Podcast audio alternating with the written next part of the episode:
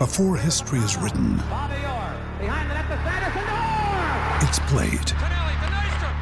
Before it's frozen in time, it's fought one shift at a time. Before it's etched in silver, it's carved in ice. What happens next will last forever. The Stanley Cup Final on ABC and ESPN Plus begins Saturday. Another day is here, and you're ready for it. What to wear? Check. Breakfast, lunch, and dinner? Check. Planning for what's next and how to save for it? That's where Bank of America can help. For your financial to-dos, Bank of America has experts ready to help get you closer to your goals. Get started at one of our local financial centers or 24/7 in our mobile banking app. Find a location near you at bankofamerica.com/talktous. What would you like the power to do?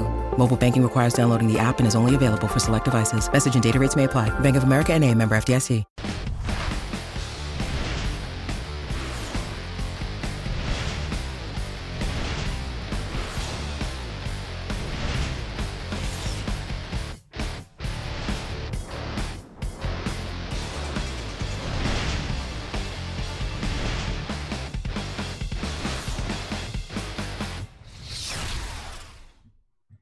Ladies and gentlemen, Roto Grinders, welcome back to the DFS Weekly Roundup, the Week 8 Roundup. My name is Alex Dunlap, here as always with CJ Kaltenbach, the Siege DFS. I am the editor-in-chief at RosterWatch.com. I'm the host of RosterWatch on SiriusXM, Fantasy Sports Radio, and the RosterWatch podcast. Of course, you know the Siege from all of his work here on Grinders Live and at Roto Grinders. Siege, bunch to get to this week, man. I can already tell you're on major tilt about this weather. I mean, what are we even going to talk about? Yeah, weather. We're going to talk about weather, and more weather. I hope not. I don't know a thing about the weather. Right? Well, you should. But if you don't, then we should talk to you about why weather matters. Like, the data. Like, as soon as you get above 15 miles an hour in terms of wind, the passing offenses decrease dramatically. And so we're going to have that in a bunch of spots this weekend, potentially. So, yeah, it's something that you absolutely should be considering in your lineups this week. No, I'm not saying I'm not a weatherman like Kevin Roth. I don't know what the weather is going to be or anything. It just seems like, man, we get in these spots where we worry about the weather, and sometimes Sunday morning creeps around, and it's not as big a deal. So I think we just kind of need to talk through the slate, with what we think is going to happen, and then just let everybody know that, well, let's just get – I mean, what do you think it is? What is the Mason-Dixon line for win? It's not one game. It's like the entire East Coast. It's New England. It's the Jets. It's Washington. It's Philadelphia. It's Tampa. Like, there's this huge storm off the East Coast that's just bringing winds in everywhere. So it's not like it's like one or two games where, okay, we don't have to worry about it. Like, we have 9 games on the main slate, I think. 9, 10 games on the main slate. And, half of them have wind concerns. So that's a big factor. All right. So before we get into it, and everybody knows what we do here on the show, on the Weekly Roundup, we're going to take 6 clips from all of the shows during the week, different podcasts in the Roto Grinders podcast feed, the different shows here on Grinders Live. We're going to play those takes for you guys. We're going to kind of review them, hash them out, go over them, and give our thoughts. But before we get into that, just Siege, is there one of these games you're most worried about? Is there any that, because we were talking about it before the show, it seemed like, what was it, in New York there was the highest possible sustained winds? Was that it, or was it Philly the highest possible sustained winds? Tampa is the problem. Yeah, that looks like that's going to be the problem source, and that's a very good game. There's a lot of possibly great plays in that game. It makes you think that. I wonder if we might see any ownership kind of go to like Doug Martin or 5,400 or some of these running backs, because, you need all the salary help that you can get. People might get scared off because of the winds. In general, do you get scared off because of rain? I don't get scared off because of rain. Nope. It's just the winds I care about. Just the winds. Now, downpours I will downgrade slightly, but no, it's mostly just wind. But let's get to the first take. Here we go. First take here. And, well, the reason I wanted to ask is this first take does involve one of these games where there will be wind and rain. This one comes from the DFS OGs, which is a podcast with Chris Prince, Beer, Notorious, and Head Shopper. It comes out on Wednesdays on the RotoGrinders podcast feed. This is Beer talking about Chris Prince talking about Carson Wentz and whether or not he's going to be popular this week or whether he might be a contrarian option. Wentz is interesting. Derek, you mentioned the FanDuel price. You know, he's kind of down there, 7,900. I think that's going to make him super popular. But DraftKings, it's tight. Brady 76, Dak 73, Wentz 72, Breeze 7,000. As crazy as it sounds, I think Carson Wentz could be contrarian on DraftKings. You know, if people are going to pay 72 for Wentz, why not go up and pay 400 more for Tom Brady? So, what do you guys think of that? Will he still have traction? Will he still have ownership coming off of that big game, Derek? I think it'll depend on the value. I mean, there's not a lot of great value so far, so I think a lot of people will look to pay down a quarterback like they do on most weeks. And if that's the case, I think we could see, 15%, maybe less on Wentz. Chop, what do you think? Yeah, I think him and Brady will both. Well, first of all, in the NFL over there on DraftKings, quarterback ownership is spread out so much unless there's like an obvious guy like when Deshaun Watson was super underpriced and had those big games in a row, people flocked on him one week. Otherwise, it's pretty spread out anyway. So a guy like Wentz and Brady being high priced are going to be contrarian anyway. So I think it's both great options in tournaments. All right, Wentz is 7th on FanDuel, so I think he stands out like a sore thumb over there. But DraftKings, tighter pricing, prices are closer together. I think he's more of an interesting play over there as far as tournaments go. Okay, so that was Beer. He said that Wentz costs enough. I think he's 7,200, maybe 7,300, but somewhere right in there, just over 7K. He says he costs enough to where he thinks he's going to be under-owned. Head Chopper talked there after him, saying he's not as concerned, says that quarterback ownership's always spread out on DraftKings. Just what's your general thoughts on Carson Wentz this week, Siege? I think he'll be pretty popular, assuming the wind doesn't get out of control. It's a situation where I just won't play a guy who has been on a heater like that. His price is too high. This is a San Francisco D that can give up tons of yards to the pass and the run. I think this is a good week for Philly to try to get their run game going. If they want to be a real contender, they're going to have to learn how to run the football. I think the 49ers give them a good opportunity to work on that game. I think you'll see a bunch of Blount. I think you'll see a bunch of Smallwood. Like, don't get me wrong. I think Wentz will throw a touchdown or two. I just don't see 3 or 4 being a probable outcome this week in a blowout game like this. So I get it. He's contrarian, but I think there's some good other contrarian guys that cost less. That are in better spots that I want to be focused on this week. Well, I mean, I love Wentz, but it's just I love trying to – and it's going to depend on the weather. I love trying to pair him up with Alshon on DraftKings. I think this is the spot where if you're going to use Alshon, if he's going to go big, this is the week he's going to do it. I find myself having trouble paying up at quarterback this week, and I think that's probably Beer's point. You know, I think a lot of people are going to be looking to pay down. Do you think everybody's going to be paying down to Andy Dalton? I think that's going to be a place people want to go. I get the Andy Dalton thing. Like, he feels safe. He feels like he's not going to ever just completely destroy you at this spot. I don't know. It's Andy Dalton. Like, I get it. Well, yeah, I've heard buzz on John Ross this week now. It's just like, and all I know is that people want to play AJ Green, LaFell, Ross, and Joe Mixon. Like, there's not enough points to go around.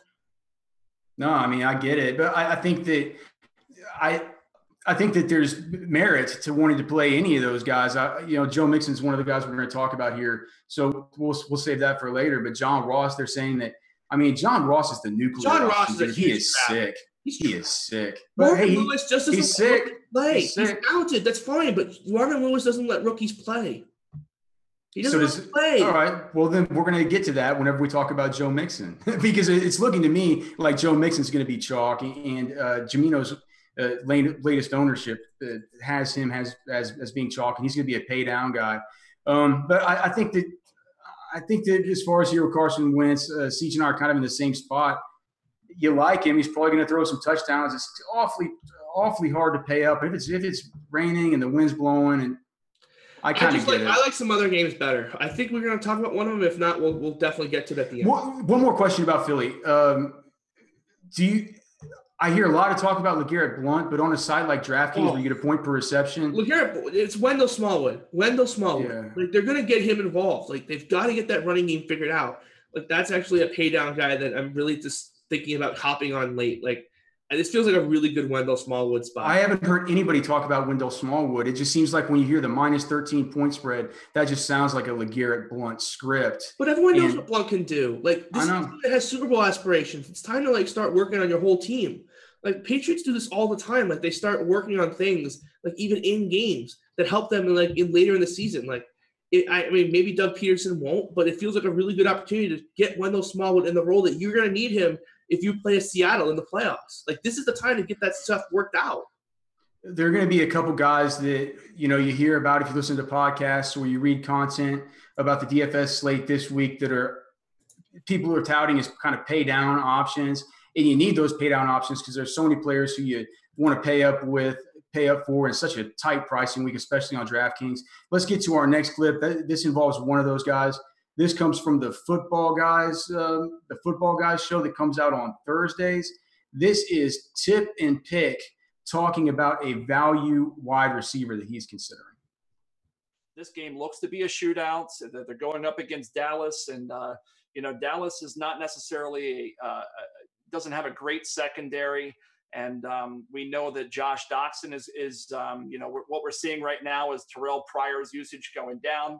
Josh Doctson is finally getting healthy. They're going to use him the way that they intended when they drafted him 2 years ago. I think this is a good situation for him as well. All right, Cease, we talked about it off air. I think we're gonna have our differing viewpoints about this. 3,900 for Josh Doctson. Your thoughts? I think this is a clear fade. This is a game that opened at 51. We're now at 48. And some sports are now even at 47.5. This is the game that's going to be most affected by the wind. The wind's going to get worse as the day goes on. It's one of the two 4 p.m. games. Doctson, when this total was at 51, made a lot of sense. He was 3,900. There's going to be like 3 or 4 touchdowns to go around, projected. It made a little more sense. Now I feel like the people are locked into Josh Doctson as their value guy, and the situation has changed. Now, you know, this is a very pass-heavy Washington attack, and if it's going to be very windy in this spot, which is what it looks like, Vegas is already moving this total way down in response to this. I think this is not the same spot that we thought it was going to be on Tuesday or even Wednesday when these guys recorded. Like, I'm curious, like, if they were to do the show today, if they would still have as much love for Doctson as they do. Because I liked him earlier in the week, but you can't play guys that are home run, deep threats, red zone threats, in situations like this, when they're going to be super popular. I just can't do it for me. No, I just don't think that Doctson is only a home. I mean, Josh Doctson's an epic, like, beast, dude. He's a possession receiver plus. I understand that. He made me so much money at TCU in college football. Like, he's such a beast. I understand he's a beast, but they have yet to unleash. He's getting 82% of snaps. He's been unleashed. It's been done. He got 82% last week. We don't know what that's what I'm saying. Last week. He's taking over the job. He's the sickest. You don't know that. By the way, he hasn't actually performed on those snaps yet. By the way, the guy's never had a double-digit DK point game in his career, and he's chalk. For one, I don't think that he's chalk, and he's top 15 in the league. He absolutely is chalk. What does Jimeno have him as? He's not gonna be chalk. I've heard very few people talk about that. He's projected at 15% right now, and I'll take the over. He's one of the highest guys ranked on Roto-Grinders premium content. Like, everyone's been talking about him. He's got five because he's sick and he's playing a ton of snaps. And he's sick. If he's so good, why hasn't he produced? Because he's been coming off injury. The guy literally has a career high of 3 catches. He was hurt all last year, and he's just now coming off being injured now. And he's still he's super talented, and he could go off in this spot. Yeah, if he was low owned, it's a different story. As a popular option this week, that's going to become more and more popular as people realize that there's no value. Like, this is not the same situation. They don't have a 26 total. They have a 22 total. Like, they have one of the lowest totals on the slate now. And they can't run the football traditionally, like, in any way. They can dump it off to Chris Thompson as an extension of the run. It works. Rob Kelly's horrible. Samaje Perine has been terrible. For me, they're gonna have to get out. I would take either Buffalo guy over Josh Doctson in this spot. Either Buffalo guy. Oh, I will Deontay Thompson? Yeah, I love him this week. Love him. Can we lock in a bet right now? Deontay Thompson versus Doctson. Yes. That'll be our bet. Book. We're gonna Josh Doctson versus that idiot. Get the money in my pocket. You're still down like 3 or 4 units. You say this every week, and then you lose. You send me a message Sunday night and go, I can't believe I lost yet again. No, I didn't lose. I won. You're like the guy who takes the square bet. I didn't lose last week. I won. It was Kyle Rudolph versus Kittle. All right. Kittle. But let me just say one more thing about Doctson. You get a bunch of built-in touchdown equity, top 15 in the league in end zone and goal line targets per game. Even as a player, he's not even the top red zone target on his own team.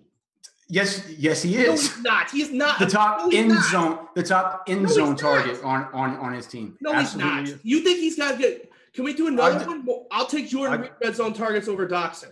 No. I said end zone targets. That's what I'm saying. Yeah, I chart him myself every single week. He's finally healthy, and he just absolutely mashed last week. And in his career, he obliterates the Cowboys every time. Let me see. Jordan Reed goal line and end zone targets. He's been hurt so far this season. He's got 3 in his last 2 games. He's finally healthy. Yeah, I'll pull it up. I'll pull it up here in a minute. I'm having trouble finding my 4,700 this week. Like, give me Jordan Reed. He's 800 more than Doctson. That's obscene. Jordan Reed's a beast. Yeah, but 3,900, man. Oh no. Hey, I'm not gonna. 700. It's only 800 more. Right. I'm not going to say that I'm as sure that Jordan Reed will be, not a much better play than Josh Doctson. I'm just sure he's going to be a much better play than Deontay Thompson. Deontay Thompson ham this week.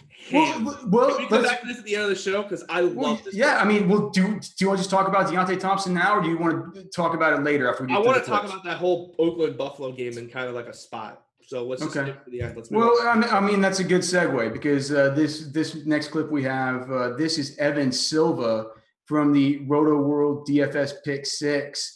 Actually talking about a wide receiver from that Oakland game.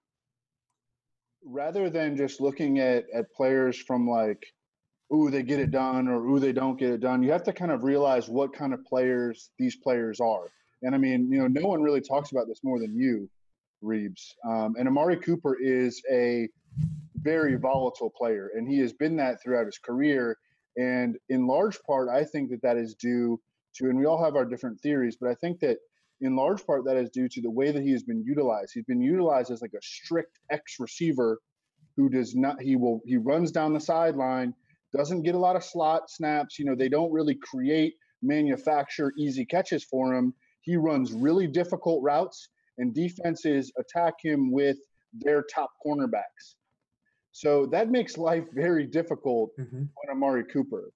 And for that reason, he has been a boom-bust player, great best ball play, and someone that frustrates you in redraft or in daily fantasy. And, he can have a great matchup, and sometimes it just won't happen.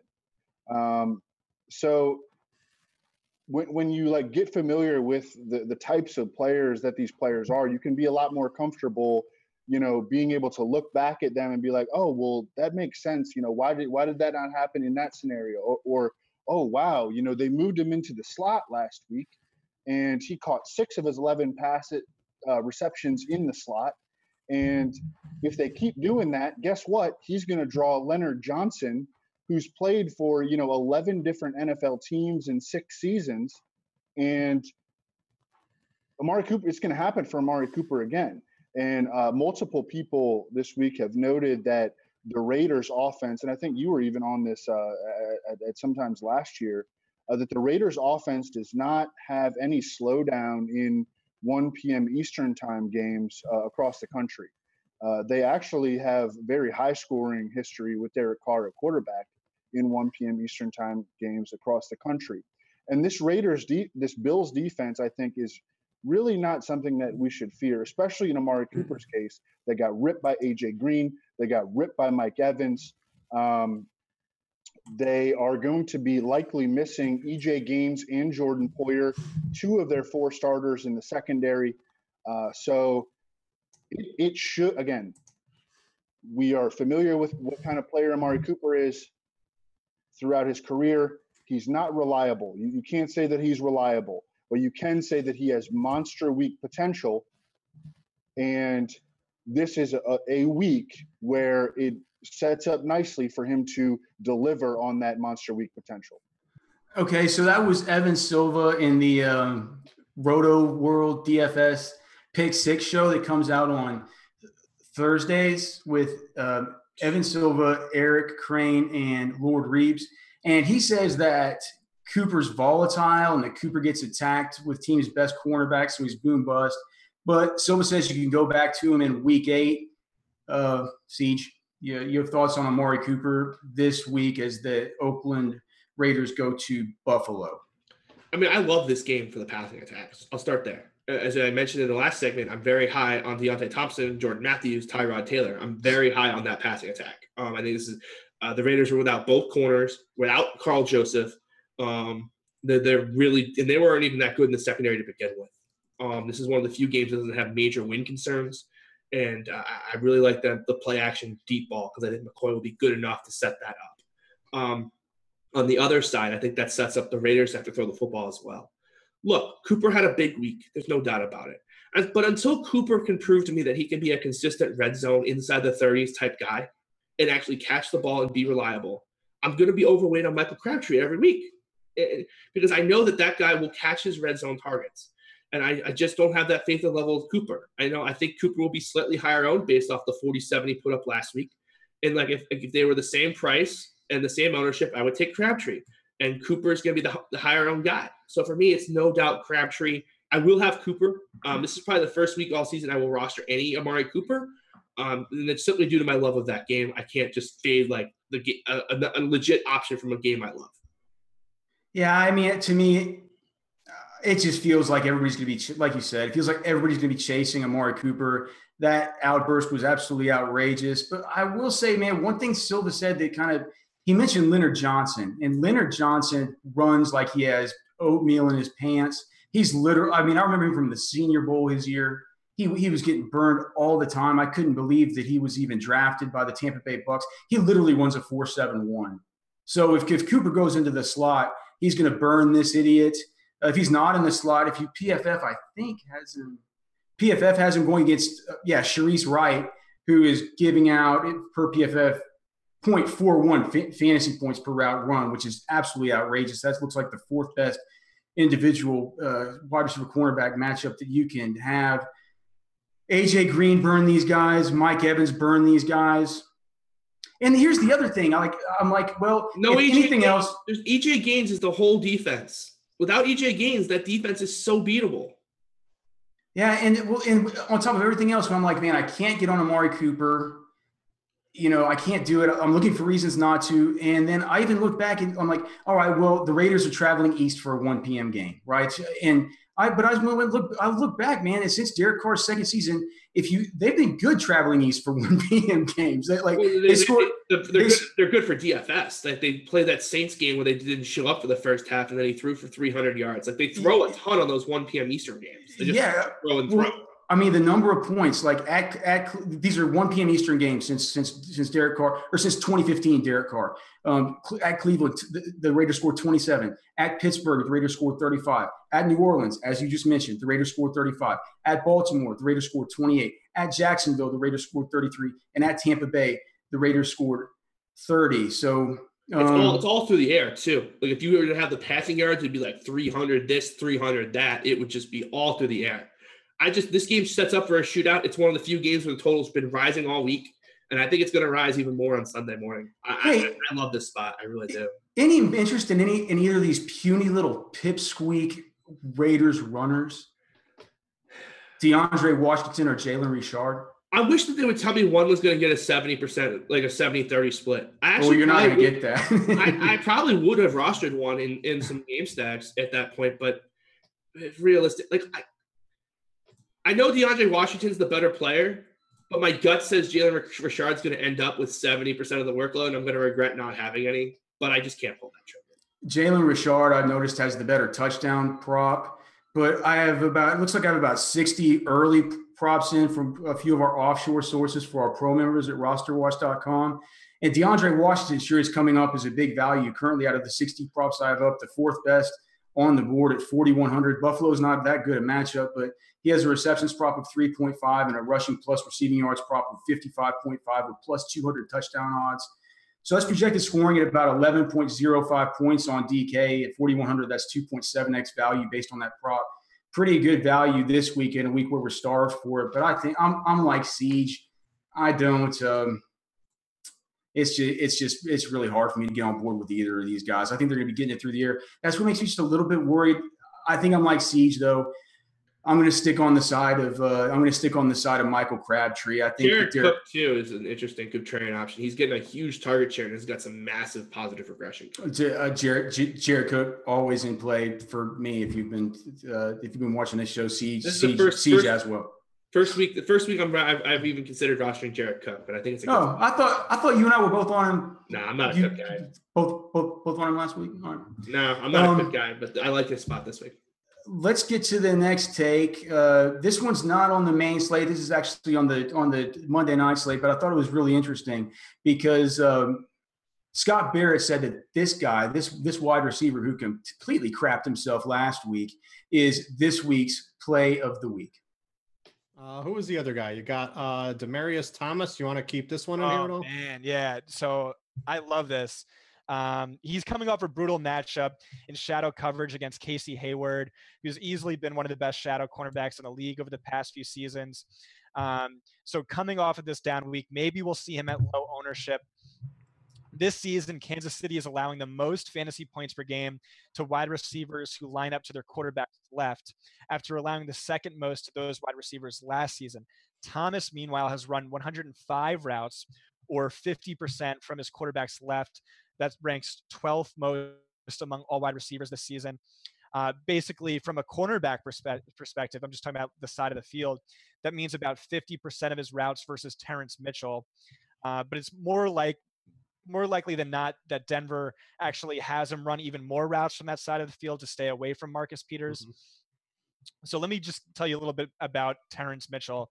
He's been targeted 65 times. He's given up 597 yards and 5 touchdowns. Among all non-Antonio Brown wide receivers, that would be first in targets, first in yards, fourth in touchdowns. So Sanders should be out again, meaning more volume. He's the 23rd highest priced wide receiver on DraftKings, but ranks 9th in expected fantasy points the last 2 weeks with Sanders missing time. Hopefully lower ownership than not. Haven't heard too many people talk about, but I think he's far and away the chalk of the week. All right. See, that's our boy Scott Barrett from PFF. He loves Demaryius Thomas this week. We told everybody last week, I asked you, what about this Demaryius Thomas talk? He's going to be getting all the volume. You said it's a complete fade. I completely agreed. That was, completely right on. But this week, you feel any different going against? It looks like he's probably going to go against Terrence Mitchell, and Terrence Mitchell certainly can cure what ails you. My problem is that it's Arrowhead on a Monday night. I will not play opposing players in Arrowhead on a Monday night. I won't. I've been stupid enough to do that too many times. And you know what happens every time? The Chiefs come out there and they put a can of whoop-ass on you. And Trevor Siemian's not even that good, let alone like on a Monday night in Arrowhead. No chance. Only once in Demaryius Thomas's career. That's dating back to, I guess, 2010. So has he not either gotten to 100 yards or a touchdown in KC? Now, granted, that one time was last year.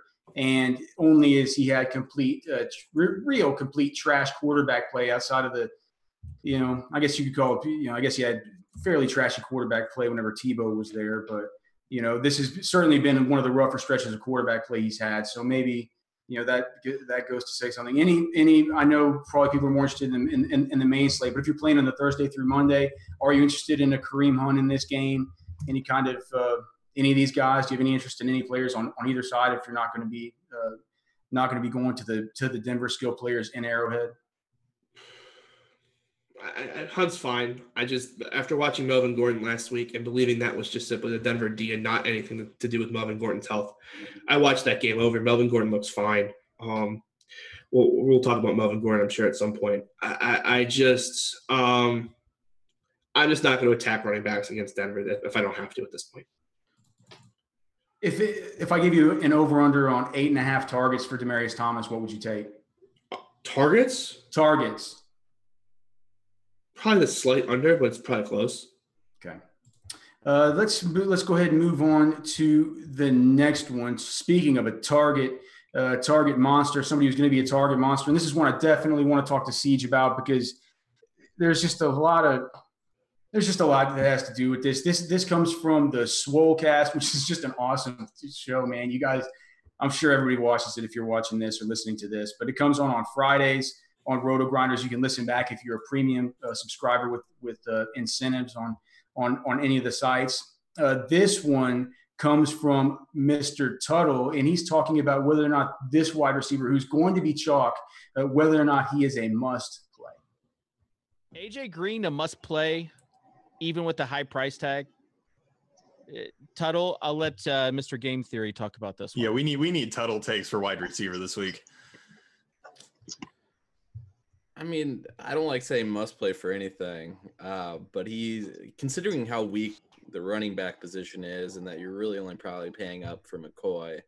I think you'll have the money to spend on Green if you want to. And I think he's worthy of spending money on. He's not a must play, but he's a very, very good play. His price tag's real nice on FanDuel too. He might be closer to a must play there than on DraftKings. And on FanDuel, like I said earlier, you can kind of jam in both Antonio Brown and AJ Green for their main slate if you want to run Ingram in a cheaper running back. Okay, so that was Mr. Tuttle from the Swolecast. Really a sharp guy and a good player. He's saying that considering how weak the running back position is, you probably have to spend up on AJ Green, but he said not a must play, but a very, very good play. Before I ask you about AJ Green, Seats, let me like I said, Tuttle's a sharp guy, so I like to listen to what he says, and whenever he says that the running back position is weak, that makes me perk my ears up just as an overall slate view kind of deal. Do you think the running back position's weak? I think it's horrifically weak. What does that mean? I think there's like 6 or 7 viable options in the entire player pool this week. Because there's no good value? There's no good value. There's no good – oh, my God, what a catch. Wow. Wow. That's going to be on SportsCenter. The look on your face said it all. Wow. Sick. Notre Dame NC State game, if anyone's curious. Again, I got him over here. Was it EQ St. Brown? No, it was actually an NC State guy. Oh, okay. Yeah, nice blitz pickup too. This is a situation where I like AJ Green a fair amount, but like heading back to running backs for a bit, it's just like I think there's like 6 or 7 guys in my player pool right now, and I'm looking at expanding it to 2 more, and they're very fringy. They're so fringy, but I just can't. Like I'm with them. I think it's a very weak running back core. The problem is that they're all expensive. Yes, well, that's what I mean. It's like he says it's so weak that you're going to be able to pay up, but it seems like since it is weak, I can't pay down. How am I going to be able to pay up? You can't pay down. You're just going to have to embrace some variance. You have to embrace the variance, whether it be Deion Lewis or whether it be Wendell Smallwood or Joe Mixon. Like you're going to have to embrace some variance with the guys that are cheap. Or if you play 2 tight ends, you can make some. There's a lot of ways to find salary cap and make things work. I think I like Mike Evans more than AJ Green this week.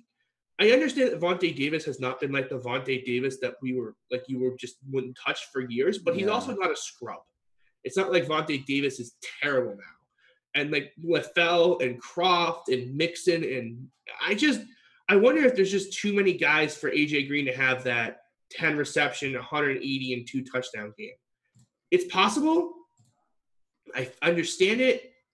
I think I would rather take Mike Evans, who I know is just a beast, and if they get in the red zone, we'll get all the looks. Yeah, and I mean, now that you bring it, like that was what I was going to bring up is just these Cincinnati guys, and I'm looking. I mean, I know we talk about it, like how I talk about my process involves, the last thing I always like to do is look at these props. That's why I get the DraftKings flex values based on Vegas player props up for my pro subscribers over at RosterWatch, and try and get them up as early as I can from some of the different books that send them to us. And I have 60 up so far from, I believe, either the 7 or the 8 first games. And of the top 7 values, 3 of them are Cincinnati Bengals. The number one value on the whole board that's come in so far is Tyler Kroft. And it's not like he has a monster prop, but at only 3K facing Indy, who our proprietary algorithm at RosterWatch says is the number 3 matchup on this week. 4 tight ends, only 3K, 3.5 receptions for 36.5 yards, and a plus 225 touchdown odds. That's projected scoring at exactly 9, which is exactly 3X value. You have Joe Mixon, who is 6th on the list at only 4,700, facing the second best running back matchup of the week, 62.5 rushing yards, 2 receptions, 15.5 yards with pretty good plus 125 touchdown odds. 12.47 points through the transformation. That's 2.65x value on that prop. And then I could not believe that AJ Green was number 7 with this high salary, because generally guys who are project as this high of values based on their props aren't guys who are like the highest priced guy on the slate. You know, that isn't how it works. It's usually these dinky 3K, 3.5K guys. But at 8,600, man, AJ Green's got his early prop is massive, 6.5 receptions for 98.5 yards with a minus 135 touchdown prop. If you bake in a 3-point bonus for him there for that 100 yards receiving, 22.8 projected scoring, 2.65x. So I mean, it's good. It's good. I'm not like AJ Green's fine, but like if you play AJ Green, then you like either you're playing Joe Mixon and AJ Green, you're limiting your own ceiling before you even start. Well, yeah. Yeah. What you can do, just you're basically then saying Ross, LaFell, and Kroft can't get a touchdown. It's just I don't know if I really want to be on that side of the aisle. So again, like it really just depends on what I do at running back. Right now, I want to be overweight on Mixon, but you know, it's just I like Evans a lot this week. I like some other guys like Crabtree we've talked about. I really don't know if AJ Green's. I'll probably be overweight on the field on AJ Green, but it won't be like this massive stand probably for me. Are you worried about Joe Mixon that Marvin Lewis is a huge donk? He doesn't like to play rookie snaps. Am I worried? Yes. Do I have an option this week? No. Like, what's my option? I play heavy Dion Lewis or Smallwood that could literally put up like 1. What about Matt Forte? Oh, stop it. Well, I mean, he's got a nice prop himself, but Matt Forte, stop. He sucks. Yeah. We're not talking about Matt Forte. I'm putting down the hammer. No. Just saying. We already did that once this year. We're done. We're at our Matt Forte quota. Did we talk about Forte? We did. Our very first show, and I thought it was our very last show. I'm sorry, man. I didn't mean to bring up Matt Forte twice. That's definitely for sure. All right, let's get that Matt Forte taste out of our mouth and get on to the next play, which is a play that I really love. I'll be interested to hear what Siege says. We said it last week when Warren Sharp comes on the Sharp DFS analysis show with Chris Gemino and Chris Raybon, and he breaks out all of his charts and he shows you all the different stuff about run this way, and this is the strength of schedule, and this is what they do in the first half. And he goes on for 6 or 7 minutes about a play. It's something that's going to perk my ears up, especially if it's one that I've kind of been thinking about all week long. It happened last week with Zeke Elliott. It got me on 100% Zeke Elliott across all my cash games and all my tournaments. Not quite as comfortable with this play, but let's hear which running back that Warren Sharp likes this week. It's a little bit more contrarian. Look, Jordan Howard, he has had a tremendous season in terms of what his production is and what his performance is, but obviously it's kind of like a tale of two seasons. You got with Trubisky and you've got with Glennon, and with Trubisky, this team has had to resort to a lot more gimmicks and fewer pass attempts from the quarterback position. And, you know, quite frankly, it's become like a laughingstock of the league between a lot of the analysts out there. It's like, well, what the hell are these guys going to do next? This is such a joke. This is like Tim Tebow's offense, and John Fox was there too. And so it's a lot of fun and a lot of games. But here's the thing, you know, I like to take it always at times. So I guess I contradict itself, but many times I take a contrarian perspective when I'm looking at games, because that's where you're going to find value. You're not going to find value going with the herd. I think the Bears are going to be able to run the ball against this New Orleans Saints defense. And here's why. If you look at their strength of schedule, They played the Packers last week. You almost have to throw that game out of the window. The Packers went totally run heavy because they never go run heavy. They have a new quarterback. They don't have Aaron Rodgers in there. So they're trying to run the ball a ton, which is a strategy they're not used to doing. And the Saints were able to play to that and limit this offense to a great extent. But that game was pretty close throughout. That was a competitive game throughout. And the Saints did get the cover ultimately at the very end. But the Packers were playing like a lot of people expected them to play, which is hard, tough-nosed football and, nearly pulling out the outright upset. But apart from that, who have the Saints played defensively in terms of running offenses? They played the Lions, who are not very good at running the football whatsoever, got to such a massive hole that they couldn't really run the football. The Miami Dolphins over in London, we just seen the Miami Dolphins are also not good at running the football. Carolina, I don't know what the hell's happened to Carolina. This is my next investigatory piece to do is what's going on with Carolina's rushing offense. I know Khalil's not there, but this team cannot run the football to save their life this year. So they played them. That's who they played the last 4 weeks, teams that cannot run the football. And the two teams they played to start the season, when they did play Dalvin Cook, they lost that game outright 29-19. When they did play Tom Brady and the Patriots running offense, they lost that game outright 36-20. I'm not actually suggesting that the Bears go in there and win the game outright, but I do think we've got a great spot for Jordan Howard to run the football effectively. If you look at the Saints' defensive numbers, yes, they are number 6 against the pass, but they're the fourth worst team against the run, and they've only played a much below average schedule of run offenses. I think it's a great opportunity to use a lot of formations, diversity in scheme, and for the Chicago Bears to run the football a ton against the Saints defense. I think even if they start trailing, they're going to run the ball. They're going to keep at the run game regardless of the score in this game, because they know that that's their best success in terms of moving the ball down the field. They're going to pass the ball off of that. And I do think that Trubisky's going to attempt more passes than he did last week. And guess what? Some of these are probably going to be successful. Like, he's not going to be the worst quarterback in the world, but I think they're going to run the football a lot more here. And that's why I think when nobody wants to play a large road underdog in a spot against the Saints, nobody's going to want to start a running back in that situation. This is the time that you want to start this guy, and I think he could have some success. All right, guys, I'm telling you, whenever you got to watch the Sharp DFS analysis here on Grinders Live. It comes out on Friday nights. It's available for listening on demand in the podcast here on Grinders Live. Honestly, Alex, if they don't know that by this point, I'm done. Like, if they haven't watched the show by okay. Like, it's their own fault. We've only told them for 8 weeks, like, that's it, we're done. Like, do what you want at this point. I'll keep whatever edges left for myself. Whenever Warren Sharp starts twisting his mustache and getting real maniacal and showing the charts and going on for 5, 6, 7, 8, 9, 10 minutes about all the analytics about these players, just my ears perk up. I fade at my own risk. Jordan Howard has been a guy I've been thinking about all week. Sharp says he has a contrarian perspective on this. He says that John Fox is running a Tim Tebow offense right now, and this is going to be one that he thinks Chicago is going to be able to go in there, run the football. John Fox is going to say, I don't care if we win or if we lose. We don't want Trubisky putting up the football against this Saints defense that has been very advantageous at home with how much Marshawn Lattimore has come on and how good they've been against the pass there in the dome. I don't think that they have anything that they can do in this situation. I mean, besides, they just traded for Dontrell Inman. That's how bad their wide receiver core is.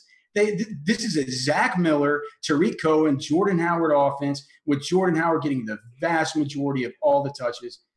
I think that Jordan Howard is a fine play this week.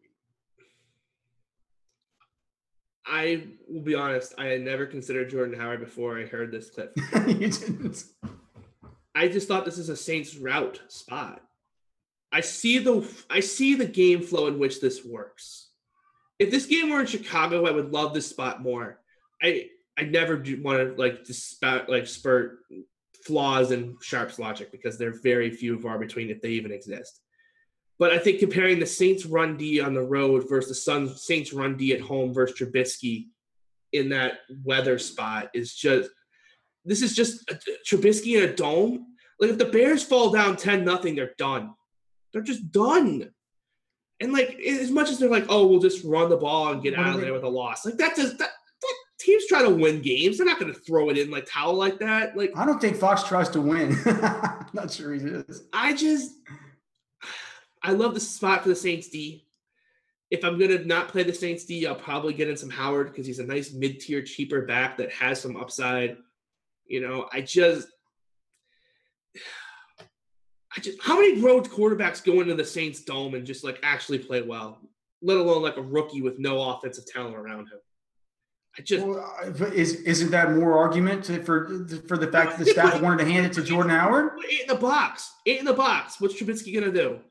He's going to throw. Okay, good. But that means Jordan Howard's not getting points. I just think the Saints D at home versus the Saints D on the road is just, I get it. I get what he's saying. I understand it running back. Like, it's the Jordan Howard price tag. There's absolutely nothing. And, like, I will have – like, just out of pure respect for Sharp, I will own Jordan Howard. Let me see what Gimeno has. Like, he's more than Christian McCaffrey. He is. I just – as much as Christian McCaffrey, for some reason, is not getting any carries between the tackles and isn't getting any rhythm. He's looking kind of – he's looking a little bit more puny than I thought he would. More like a Woodhead than a Reggie Bush. I just think that they give him some carries. I know I'm such a homer on this. But I just give the guy some carries. I watched him in college, just like carry 15, carry 20, he would just break one. Like, just give him the shot. But like it's a good spot. I guess it's the Tampa D. This team is giving up. You know what? I'm actually gonna steal it. This is from Josh ADHD. He sent this to me, and hopefully he doesn't get too mad that I share this with you all. Why would he get mad? I don't know, because he sent it to me in a private Slack. Hopefully he doesn't get mad. I don't think he'll care, but he won't care. If he does, I apologize to Josh. He cares. Let me pull this up real quick here. This is passing attempts allowed to running backs here since week 2. So 10 targets against the Bears, 8 targets against Minnesota, 6 against the Giants, 12 targets allowed against the Patriots, 1 the Adrian Peterson random game, and then 10 last week to Buffalo. So if I could pencil in 8 to 10 targets for Christian McCaffrey at 6,200, it's kind of a nice spot at 6,200. Wind concerns, shorter passing. You know, Tampa D, not the best D in the world. McCoy just went off on him last week. Stewart's limited with a toe injury. He will play. We don't know how much. I mean, there's a lot more profit potential on McCaffrey in this spot than there is in Howard. The corpse of Adrian Peterson sliced and diced these idiots. That was different. They were without like half their guys. Like that's a little different. McCaffrey is. McCaffrey's averaging 6.5 receptions per game. I don't think there's any reason that you can not to think that he's going to get. What did you say? You were hoping for eight targets to solidify that floor PPR. I think that that's absolutely. I think I would say that I would take the over on that any day. Let me see if I would prop on McCaffrey. I think I got one in a little earlier. It's just a good game, and it's kind of a nice spot, kind of a spread it out, throw the ball around type spot. Look, let me see. Yeah, McCaffrey has a receptions prop of 5.5 and an over under of rushing plus receiving of 62.5. So that's like 12. Plus 135 touchdown odds makes it more between like a kind of a 14.5. Yeah, I just think there's a lot of ceiling there too. Like if Stewart doesn't get his carries, I feel like there's a lot more ways for McCaffrey to get to 20 to 25 than there is for Jordan Howard. I feel like it's a very narrow road for Jordan Howard to get there. And but then it's Warren Sharp. Like I will play Jordan Howard merely because Warren Sharp could tell me to play like some guy I've never heard of. And if he went off for 5 or 6 minutes with charts, I'm in. Like, right. I'm in. That's it. Like, I'm just in. Like, it's the charts. Like, if you watch those charts back on like Ezekiel Elliott last week, and he's like, they will run over the right guard. And you look at that first touchdown run. Yeah. They ran it right over the right guard. Yeah. Right over it. 75 yards in the end zone. The next one, right over the right guard. Like, it was incredible how right he was. It was basically like they basically read his stuff. How right they were. It was incredible. Incredible. Well, I told you that the Dallas Cowboys analytics department does purchase products from a lot of different suppliers. I wasn't going to say that on air, but you know, I'm not saying that they buy them from him, but they do buy products like that from a lot of folks like that. So let's see. When we're talking about those guys, before we kind of get into our hot takes and our big our big calls for the week and our bets. It sounds like we already have our bet pretty much wrapped up. But you're gonna cry when he's gonna put the money. I'm gonna. Thompson's gonna throw for like 6 and 130 and 2, and you're gonna be like, what Deontay Thompson. That guy's gonna win $1 million tomorrow. Okay. That clip ready to go. I love it. Yeah. Talking.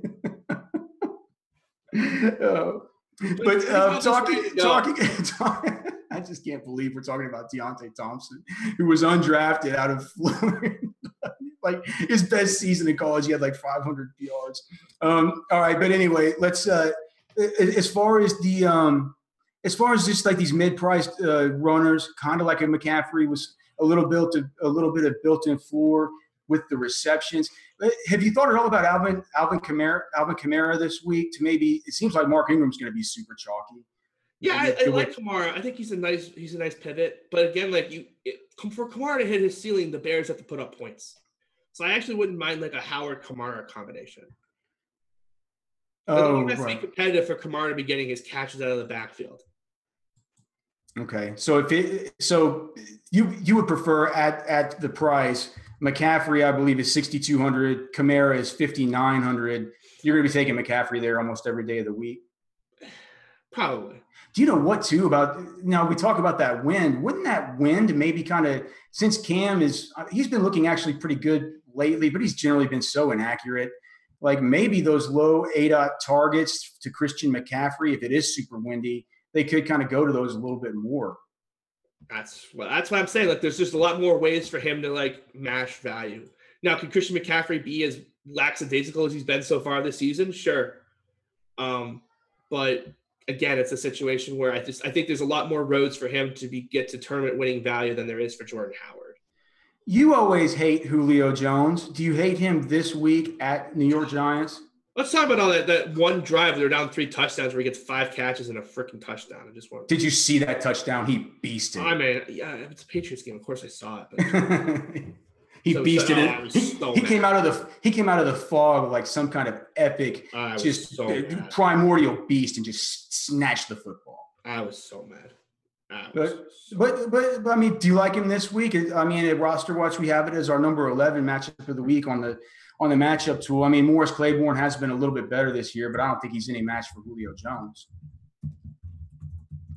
I just the weather there. You know, and see, putting my real life hard-earned dollars on Steve Sarkisian calling smart plays just feels like a really insane thing to do.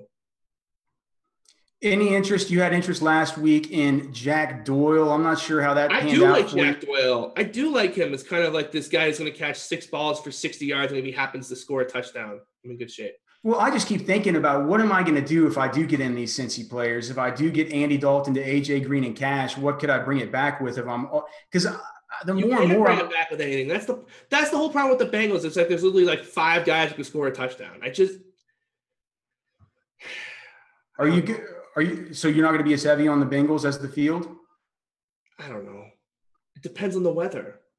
Yeah, I don't want to be. But I'm willing to be very flexible and open-minded based on the situation that comes around. We talked earlier about the Oakland side of the football, and you talked about the Buffalo passing game that you're so very interested in. No interest in LaShawn McCoy, I would guess. I don't hate him. I just think he's overpriced now at 8,700. It takes all the upside out. Like to win a tournament, I want him to be like somehow get to 30, and I think it's a very narrow road for him to get to 30. I would much rather take a guy like Melvin Gordon. I mean. And then we haven't even talked about the highest priced runner on the main slate, Ezekiel Elliott. Zeke is Zeke. Do we have to announce like Zeke is good at football? Do we need to analyze that? Well, I mean, it's 25% ownership. I mean, at 9,200, it seems like at 90. I mean, Zeke's good at football, but I mean, what do you feel like you need to get from him to have that payoff? Do you need 30? A little under 30 would be fine in tournaments. You think – what do you think, 26.5? Yeah, if you told me he was going to get that, I would roster him everywhere. Like I would just – you know, so I think he's fine. I just – my love for Melvin Gordon is just through the roof in this spot. I love everything about this spot for Melvin Gordon. So he's the guy that I'm just going to be penciling in as my high-price guy. And hope I get another 35-point game. I love this spot for him. I really do. And in that same game, we talked about some of the other players, but on the other side, I think Chris Thompson, despite his lack of touches, is probably going to be pretty popular. It looks like Jimeno has him at 12.5%. Oh, you got to hold on to the ball. That would have been an epic catch. He usually does. I know. That's why I was excited. I turned around. I was like, what do you think about Chris Thompson? Are you going to have any of him? I think he's fine. He's overpriced. Like, again, like, what's the turn? Like, in cash games, fine. Like, he's not going to hurt you. But, like, tournaments, like, what's the road for him to mash? It's 2 touchdowns. And so, like, anytime that the value guy that I need to have is, like, it's his road to getting the tournament value is 2 touchdowns, I just get queasy about it because, like, those games are so rare. It's not like he's going to go out there and, you know, put up, like, get a ton of yards and a ton of receptions. It's just, like, is he going to go in this spot? Is he really going to go 9 catches for 140 and a touchdown? Like, I just don't see it. So, again, like, I just – don't really like this. I really don't like the running back guys this week. I really don't. All right. So you talked earlier about how you're paying down at quarterback. It looks like Andy Dalton's going to be the most popular option this week. Are you looking at all at Tyrod Taylor? Are you looking? Oh yeah, because you're going to pair him up with those wide receivers. You keep laughing. I'm just going to keep having more clips for me to go to next week. Bye bye, Nate. It's fine. And then Russell Wilson. Are you any interest there? 6.5K. I mean, Houston. This team just walked out of the facility. Who knows where their heads are going to be? This was a Houston was going to get blown up spot before all that happened. So, like, I'm hoping people just don't all hop on to Seattle. I love Seattle this week. I love Baldwin, and I love Russell. Yeah, I was hoping he was going to be a little bit more under the radar. It looks like Jimeno has him cranked up to where he's going to be about as popular. Not as popular as Dalton. Boy, Dalton is going to be really heavily owned this week. It's going to take a lot. It's going to take a lot of exposure to him to get over the field in tournaments. What's he got at, like 15? No, 20, which is a lot it's a lot. I haven't seen Jimeno pop one of these quarterbacks. I mean, that's the weather fit. That's the weather factor, though. Like, that's what we're talking about. Like, that's what it's going to do. That's games in a dome. Like, that's if people are blowing their lineups tonight and they're not going to be around tomorrow morning, well, I can play Andy Dalton. I know he's going to play in a dome. He won't have a weather problem.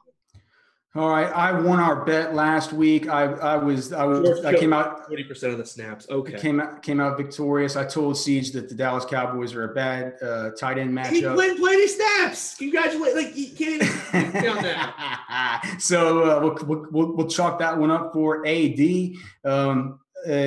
Also, I think my bold call last week was no good. I had Robert Woods for over 20 points on DK. He wasn't a total bust, but I think he only had like 11. What was yours last week, Siege? I have no idea. I forgot. I don't think it was right. I don't think it was right either. Okay. So our bet this week is we're going to go dollar for dollar, Deontay Thompson versus Josh Doctson. That thing was booked.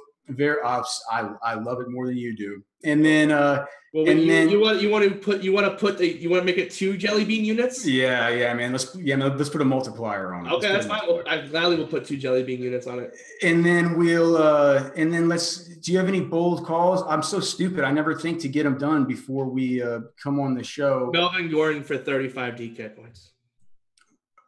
Melvin Gordon for 35 D. That is a hot take. I love Melvin. I can't ever make him as hot as you make him, Siege. I mean, I could have gone for 30, but like I love Melvin Gordon this week. I really do. I think the Patriots try to take out Keenan Allen. They've had really good success trying to take out number 1 corners. Teams are not disciplined enough to just run the ball against the Patriots. They get in this game and they're like, oh, we have to throw now. And then the Patriots just get you to play outside your element. Like, the Falcons went for it on 4th down. I knew they were going to lose the game as soon as they went for that first 4th down in the first quarter. I was like, the Patriots have already won the mind game. It's over. They need to hire you, brother. Oh, all right. Let's see. Speaking of the Patriots last week, I'll go with a player from that game last week. I will say that Mohamed Sanu goes for 20 points on DraftKings. There you go. New York Jets. See, that's a hot take. I like it. There you go. All we have here is hot takes. We can't thank you guys enough for joining us. So you can find all of Siege's work here on Roto Grinders. Find him here on Grinders Live and also His tournament tactics package is available now for NFL and NBA, also in season for MLB. I've been a user of the NBA tournament tactics package. I can't tell you guys enough. It's an easy way to print cash. So go and give that a look. My name is Alex Dunlap. You can find all of my work at rosterwatch.com with a pro membership. Again, you can hear me tonight on SiriusXM Fantasy Sports Radio, 7 to 9 p.m. Eastern. A lot of DFS talk tomorrow morning, a ton more DFS talk, 7 to 9 a.m. Eastern for the game day edition. So for Siege, I am Alex Dunlap. This has been the DFS Weekly Roundup. We are getting the hell out of here.